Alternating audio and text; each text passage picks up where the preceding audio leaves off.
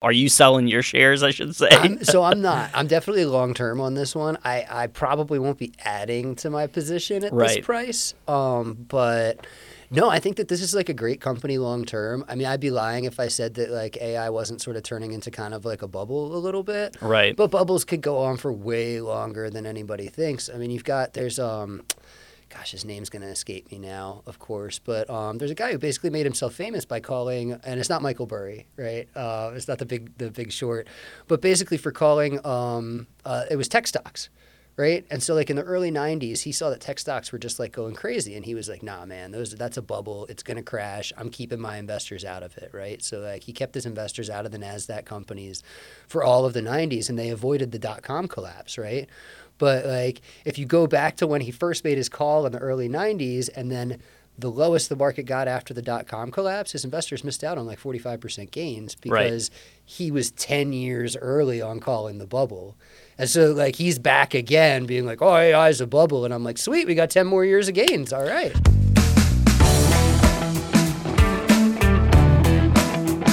What's up, guys? Welcome to the Angel Research Podcast. I'm Jason, again here with Jason. Yeah. Only do Jasons here. Yeah, man. It's a powerful name. Jason Williams, um, welcome back. This is probably the fourth one we've done in, in a while. At least. Yeah, so I'm excited. I particularly want to talk about NVIDIA Yeah. because, They I mean, they crushed earnings. earnings, again. Uh-huh. You know, it already was a trillion dollar company, and now, so, and you were telling before we got on there, you, you've been in NVIDIA for a while. I have been. I have been. So this is uh, this is one of my probably one of my most successful investments. Uh, I, I never expected it to go like this, you know. Um, but yeah, back in like 2017, 2018, something like that. My niece's dad was telling me he worked for uh, for a defense contractor at the time that like they used Nvidia's chips, and I was like, ah, but they only make like gaming like graphic processing units, and he's like, dude, they're so powerful, you can run anything on those. And so I was like, oh, that's interesting. So if they're the best GPUs, then that means they're like the best at probably everything else. Let's start buying some shares. So it was probably, you know, in like the 20 to $40 range back then. And I just sort of kept accumulating. And then it turned out they were great for mining crypto. And they went Right. crazy with crypto. And then the crypto market crashed and Nvidia came down with it and it got down like close to 100 bucks and I was buying shares then too because I thought that that was you know, it's a great company, and I figured it was going to come back eventually. I didn't expect it to come back that fast, but like within Yeah. a year, it's up 300%, I think, you know, on this AI madness. Yeah, those the gamers were sort of I mean, around that time were like pissed cuz they were trying to buy these GPUs for gaming and all the crypto bros were Mm-hmm. Yeah. snatching them up Yeah, for up. mining. Um so that's interesting. I mean, what's your what's your long-term take on on that on the Nvidia sort of thing? Is it is it sort of oversold here or, or overbought here? We're going to have a correction or or what's up? Are you selling your shares, I should say? I'm, so I'm not. I'm definitely long term on this one. I, I probably won't be adding to my position at Right. this price. Um, but no, I think that this is like a great company long term. I mean, I'd be lying if I said that like AI wasn't sort of turning into kind of like a bubble a little bit. Right. But bubbles could go on for way longer than anybody thinks. I mean, you've got there's um gosh, his name's going to escape me now, of course, but um there's a guy who basically made himself famous by calling and it's not Michael Burry, right? Uh it's not the big the big short, but basically for calling um uh, it was tech stocks. Right. And so like in the early nineties, he saw that tech stocks were just like going crazy. And he was like, nah, man, those that's a bubble. It's gonna crash. I'm keeping my investors out of it. Right. So like he kept his investors out of the NASDAQ companies for all of the nineties and they avoided the dot com collapse, right? But like if you go back to when he first made his call in the early nineties and then the lowest the market got after the dot com collapse, his investors missed out on like 45% gains Right. because he was 10 years early on calling the bubble. And so, like, he's back again being like, oh, is a bubble. And I'm like, sweet, we got 10 more years of gains. All right. Right. It's you know, it's one thing to know that something is a bubble and it's another thing to just miss out on the gains entirely. Yeah, exactly. Like I know this is a bubble. Like I know that crypto is a bubble, but you know I also know that bubbles, you know, bubbles take a long time to break. And there's, you know, famous quotes about the market remaining irrational longer than you can remain solvent. Right. And you know, we wouldn't have those quotes if these kinds of things didn't go on longer than people expect. Now that's not to say that it's not going to burst eventually. I mean, the Fed seems to be like on a on a course to to to really try and break something, and then you've got Congress who's just spending tons of money, and they're kind of like pulling on both Right. ends of a rope here, and one of them's got to win eventually. Um, you know, Well, I think it's it, it seems at least obvious that AI is going to be a transformative technology, yeah. and I, I, to me, it seems even more obvious than the dot com at at that time because at least at this point, like Nvidia is a a company that sells a product that makes money. They've been Right. around for a while. Yeah. It isn't pets.com Yeah, no, there's or no, like, even VPS here. Amazon. You know, Amazon obviously you know came out of it. It was one of the few that sort of survived Mm-hmm, that dot com uh, crash. So, do you? I mean, so I'm assuming you're looking at it very similar. There's going to be winners and losers in the AI thing. Everybody's Definitely. coming up. I think they said the mention of AI in earnings calls uh, this year has gone up like 45 percent or something. That's something. crazy. AI replaced recession, which had replaced inflation. I Right. think, you know, which had replaced coronavirus. Right. so you have to you have to look at these, and there really is not that many pure plays, I guess, which is Mm-hmm, sort of where um, things are going. So what you know, obviously, Nvidia is an sort of AI infrastructure play, right? Yeah, the same way like you would, deal. right? So uh, the the the reason everybody's piling in is they're like, hey, everybody's going to go all, all in on AI, and they what do you need to run these large language models and Yup. these big things? You need chips, you need processors, you need things specifically designed to run these and, things. Uh, Nvidia just sort of has like a head start on Right. you know on a lot of the other companies. So I mean, the other companies will probably catch up. I mean, you know, Intel is gonna you know put a lot of money towards uh, towards developing chipsets for AI. Um, uh, what's there's one that's like Splunk Works or something like Skunk Works. I don't know. No, Skunk Works is like where they make the, the jets and stuff. Uh, but it's another like you know um, small. I think it's like a mid cap um, semiconductor company. They're relatively new to the game. You know, they're not like a Taiwan semiconductor. They're not an Nvidia.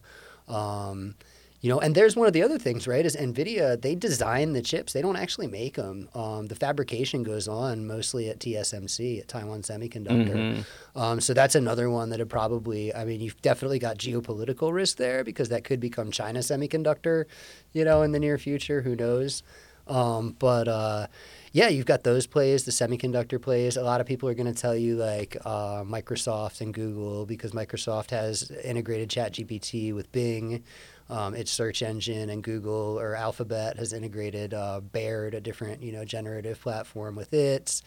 Microsoft because Microsoft has that forty billion dollar investment or ten billion dollar investment into OpenAI right. um, say is it 40 was it like 10 and then 40 they have a huge investment into it but they've been making investments into other companies too you know more more pure plays where you know you've got companies that are um, working on this one's really exciting i think um, uh, is, is uh, communicative AI. So it's like you've got this generative AI that like you can type a question in and it can type back to you, and that's Right. really helpful if you can read.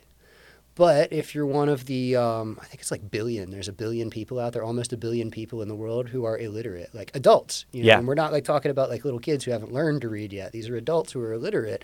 The internet is completely useless for them, other than maybe like Instagram.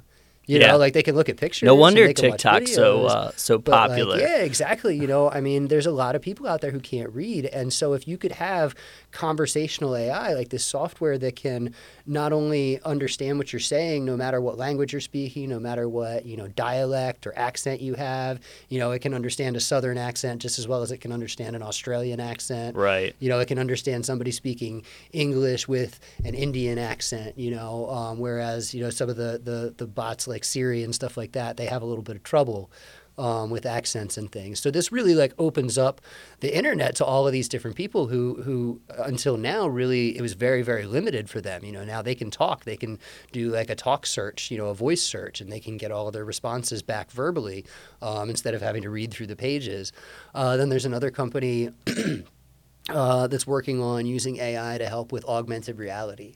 So we've been talking about augmented reality like forever. You know, um, I always go back to um, Back to the Future Part Two, where like the the the Jaws, it's like they're they're rerunning Jaws and they have that like really cheesy hologram come out and Right. like try and bite Marty McFly. And he's like, oh, ducks and hides from it. And it's like we're, we're sort of getting to a point where it could be like that, you know, where we've got this augment where, where we could have augmented reality. And and you know you think about like oh well we could have advertisements or stuff could pop up in your glasses and be like hey don't forget to pick up the eggs you're going past the grocery store, but you've also got stuff like companies that are using AI and using GPS and sort of combining the two and making it so that you can sort of overlay a map onto mm-hmm. on, onto the area that you're in. So you know, either with your phone, kind of like Pokemon Go, where you know it overlaid the Pokemon onto the real world through your phone.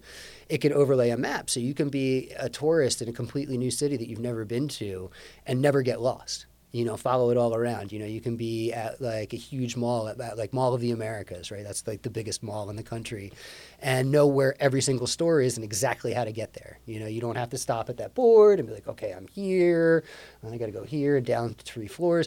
No, you just hold up your phone and you follow the arrows. Right. Um, just really cool stuff out there, and and these are the companies that I think. Um, and this is the cool thing is that we're talking about this being a new technology, but these companies have been working on it for like a decade, some of them more, because this Well, is not.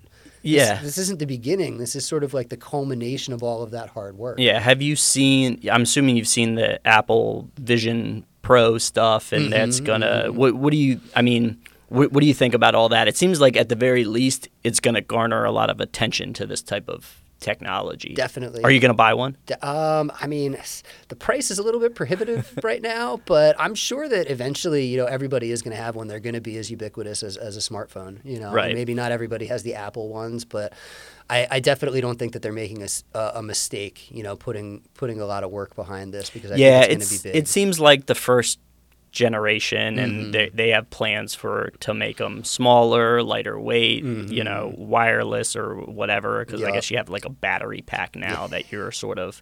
So uh, you'll have your your early adopters in there. Yep. So um, so virtual or augmented reality augmented by AI, I guess. Mm-hmm. Um, we have the infrastructure plays. What other uh, are there any other types of? To me, it's almost like, you know, the internet is incorporated everywhere now. AI seemingly is going to be. Mm-hmm. You're not even in.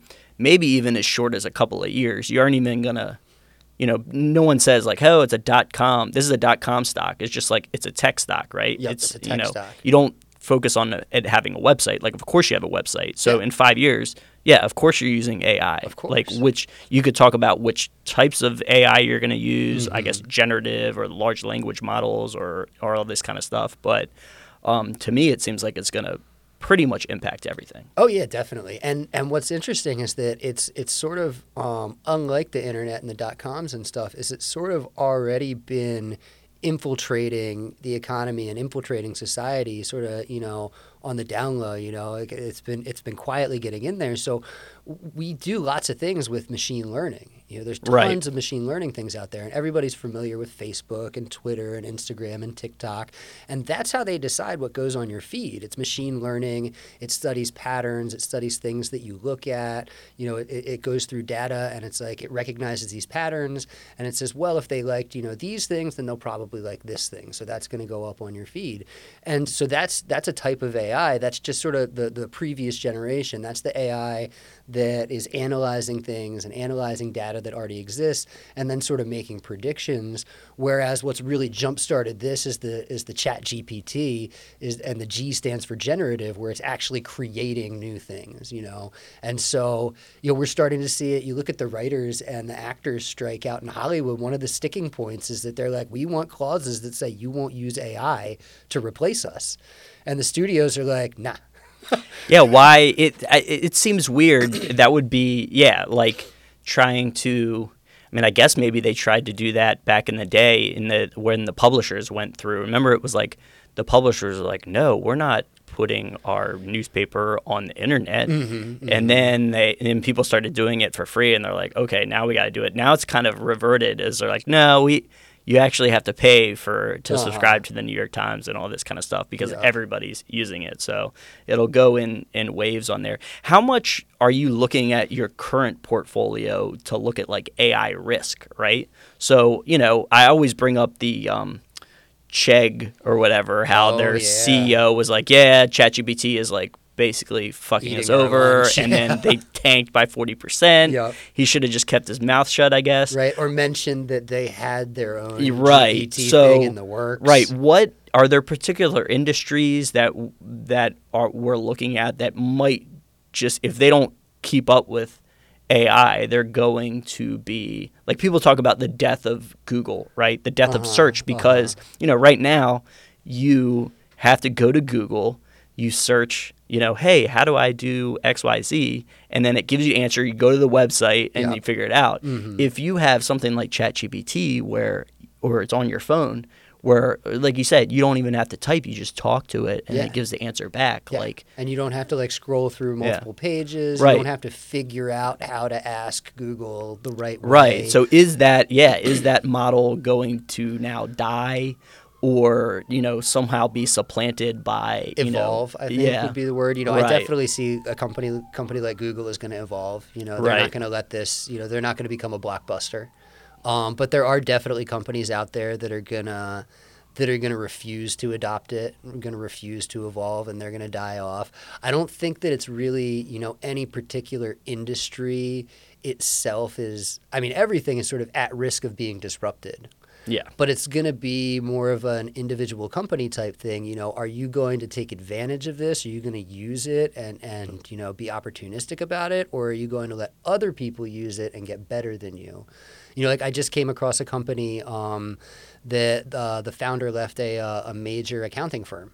And basically he was like we spend months using people to go over data. Like why you know? Yeah. oh well it's because we've always done that and we can get lots of billable hours if we do that. And so he you know got a group together and they developed uh, software that can basically do it better and faster. You know so instead of taking a month and having a whole team you know you can gather your your data for like a week run it through this program and it'll find even more you know even more places where you can save money than than that team did over a month Right. and it's basically free because you don't have to pay the program. You just have to license the software you know? So um, things like that you know? And there are going to be companies that refuse to evolve. And you know if like the big accounting firms don't want to adopt something like this well then these small and medium accounting firms can really start taking their clients from them and, and you know a company that used to do you know mom and pop's diner are now going to be able to do, you know, all of the Ace hardwares in their state. We'll go with Ace because it's a franchise company. Right. You know, or all of the Domino's pizzas in their state, you know. And then like the ones who used to be able to do all of the Aces or all of the Domino's in their state, well, they'll be able to actually go after, you know, multi-state businesses or even multinational businesses and be like, look, yeah, we don't have the staff that they have, but we don't need it because we've got the computers that they don't. All right. You know, we've got the programs that they don't.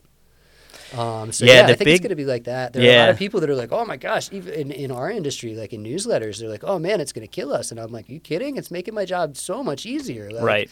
You know, it helps me with rough drafts. It helps me come up with catchy, you know, subject lines. Sometimes it's hard to come up with like the headings for your for your paragraphs, and it's like, hey, like this is what my paragraph's about. Help me come up with like some good, you know, some good ideas for it. You know, it's it's like having a, it's almost like having an assistant.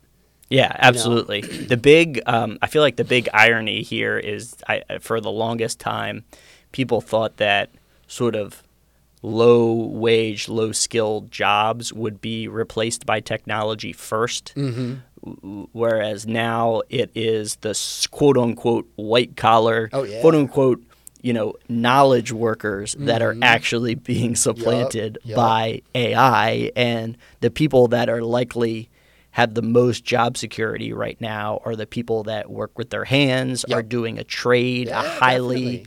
you know, a physical skill Uh-huh. that it's good that you say for now though, because there's For now. definitely companies. Well, you gotta have are ro- working on automating things. Yeah, you I just think the robot the the robot aspect of, you know, having a robot plumber or a robot carpenter Right, build right. something for you.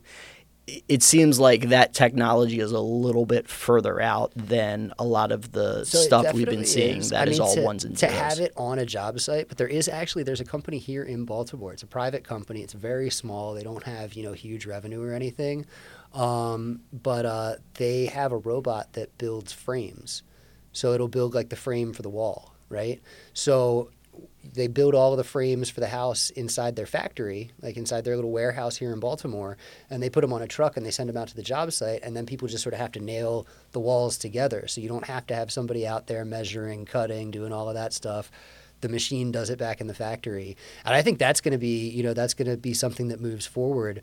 Because uh, when you actually look at it, I know we're like diverging topics here, but um, carpentry, right, is one of the most expensive uh, parts of the construction industry, and it's because they're expensive to insure, right? Right. People who do demolition, when they have an accident, the house falls down on them. You have to make one payout. People who do like welding up on like high rises, if they have an accident, they fall like 30 floors to the ground. Like you have to make one payout for them. But people who do, you know, carpentry, they cut their hand off. They can never work again for the rest of their lives, and you got to pay them Yeah. forever. And then their family too. And so that's really expensive, like to get those insurance policies and things. So Well, you I- can automate that process, man, wow. There is there seems to be a um, shortage of that. Every you know, I've talked to people that have like do you know carpenter contractor work. One, they're all older. Yep. And uh, the number one thing they tell me is that it's hard, like the younger generation doesn't want No. to get into that trade. No. And so it's become this like cycle where they can't get younger people to teach their skill to it, Mm-hmm. likely because they were most of the younger people, especially in you know this country, have been brought up to say like, oh, like you don't want to be, you don't want to work with your hands. That's Mm-hmm. sort of like a blue collar thing. You want to, you need to go to college and you need to learn a skill so you Uh-huh. Yep. can do X, Y, Z. And over many uh, generations, they have been sold that Mm-hmm. and gone into massive amount of debt, college debt to do that, and now they're having trouble finding a job. Whereas, hey, if you wanted to be a carpenter, I bet you you can find a job like that Oh, right so now. fast. There'll be somebody to take you on as an apprentice. They'll teach you everything Mm-hmm. that they know, and then they'll hire you to, to run a crew for them. You know, once they've taught you, it's it's definitely tough. And you're absolutely right.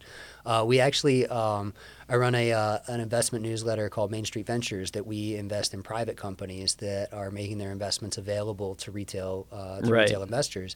And so one of the companies we invested in is basically um, it's called uh, it's, it's closed. They closed their funding round, so I'll go ahead and name it. It's called Snowball Industries, and basically what they're doing is they are rolling up these businesses like that. These are cash flowing businesses, plumbing, um, welding, carpentry, stuff like that.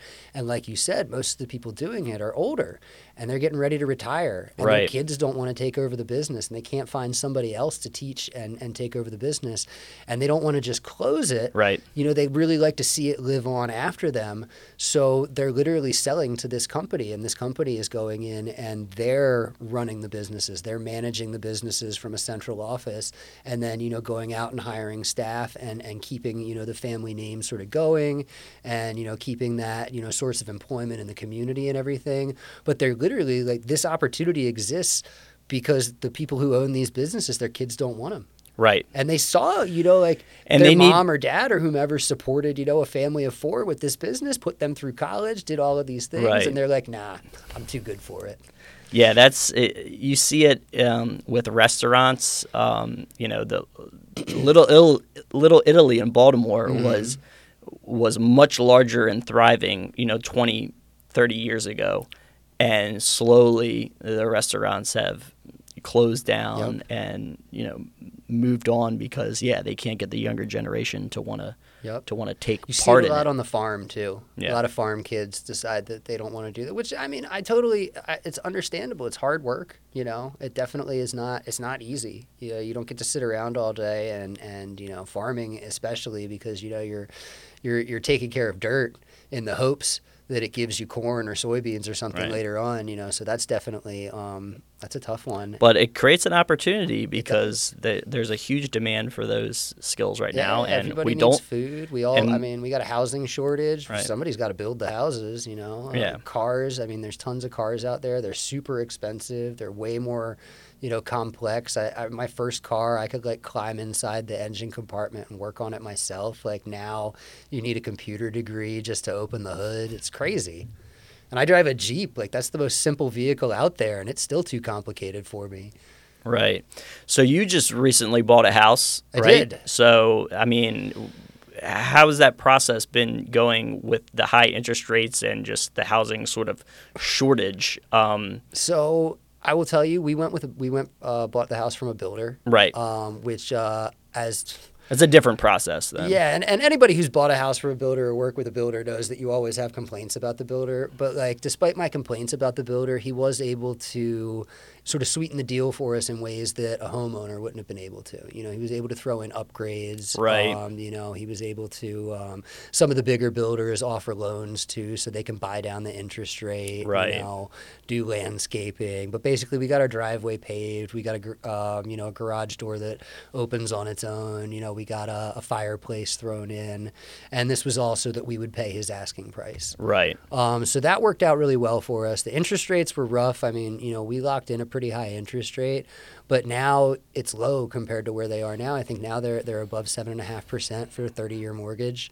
You know, I mean, which is still, you know, I always like to bring this comparison up. My parents, I think, had an eleven percent mortgage. You know, at one point. Um, so seven and a half percent still low. Six and a half percent still low. You know, historically speaking, this is this is what normal interest rates look like. Yeah, it seems um, like there's going to be some sort of reckoning that comes in the in the market, but there's still huge demand because I guess they just aren't building enough houses Yeah. or And people, you know, everybody refinanced at like two and a half percent rates. Yeah, I was one of them. you I don't plan on moving. I have a two point seven five percent mortgage. Yeah, why would I? Why would you? Why would I move? that and get Yeah. like a seven and a half percent Yeah. one? You know, um, and unemployment is still low. So Mm-hmm. I think that you know, unless unemployment rises dramatically and people lose their jobs and then Yeah. they have to foreclose, they aren't going to be forced out of those True, homes. true. So meanwhile, you know, sort of the younger generation is sort of left with trying to, yeah, you know, figure it out. You know, pick up the scraps and stuff. And you also have this huge generation, you know, the baby boomers who are, you know, nearing, if not in retirement. They've got tons of money. You know, they can afford to come in and offer cash for a house. Right. You know, so they can come in and buy up houses and then, you know, become landlords or just buy them as investment properties. You know, um, and uh, Yeah, what's your take on this whole, you know, corporate landlord stuff? And I think the the this I, I saw some stats that are like saying that oh 40% of the houses are going to be owned by sort of corporations in the net by like 2030 or maybe It's even definitely. I mean, it's possible. Before, so before World War II, America was a nation of renters. You know, most people didn't own houses. It was the GI Bill that really like helped uh, helped with that, and you know, the post-war recovery. Um, you know, helped where where we had this American dream of like you know a house, two bedrooms, one bath, you know, a car in the driveway, turkey in the oven. Um, but before before that, I mean, my mom grew up in an apartment. Most people grew up in an apartment. The people Yeah. who owned their homes were like farmers and stuff. Like they owned their home because like you own the land that you Yeah. farm on. Um, but you know, most people rented, and I could totally see that happening. And I have mixed mixed opinions about it. Mixed opinions because you know I don't like to see corporations owning everything. That kind of makes me worry. But at the same time, you know, a lot of these corporations are investable. They're, you know, they operate in uh, a structure that's known as a real estate investment trust. As a real estate investment trust, you know, the majority of their assets are invested in real estate or mortgages or something related to real estate. And by law, they have to pay out 90% of their pre tax profits to investors. So I love those at the Wealth Advisory. We invest in a lot of those. Right. And, you know, you How have many- to have corporate real estate in order to have REITs. yeah are those um how much are those mostly apartment buildings that a lot of them are investing in are they single family houses are they just a mix So it's a little bit of both. Um, Right. We've got one in the wealth advisory portfolio that literally its focus is um, is, is mobile home parks. really Yeah, I love, I love, I love a good trailer park, man. Let me tell you. So they just have, they get a bad reputation because you know some trailer parks are kind of sketchy, but you've got really good ones, and and basically, I mean, they're they're they're a way that you can get a 20% return on your investment um, and you can actually do good for some people because you're providing affordable housing. Right. They're impossible to get zoned now. I mean, impossible to build a new one. Um, so we like this company because they sort of go out and they buy up the existing ones Right. and bring them under their brand. They they you know they're able to sort of operate at scale so they can improve on these places, repave the roads, offer you know trash removal and snow removal and stuff like that. Um, you know, there's a company that we're investing. It's a private company that's sort of doing something similar, but on a smaller scale, uh, in Main Street Ventures. And they've literally, you know, they've been doing this for about I want to say two years now, and they're already getting letters from the tenants at their parks thanking them for all of the improvements that they're making. And like, you know, we were worried when a corporation came in and bought the park that you guys are doing so many good Yeah. things. This is great. We love it here. We never want to leave. Um, so I love the trailer parks, um, and there are REITs that invest in those. There's others that invest in office properties. Those ones have just been pummeled, and honestly, Yeah, the I commercial a real estate. great contrarian investment right now.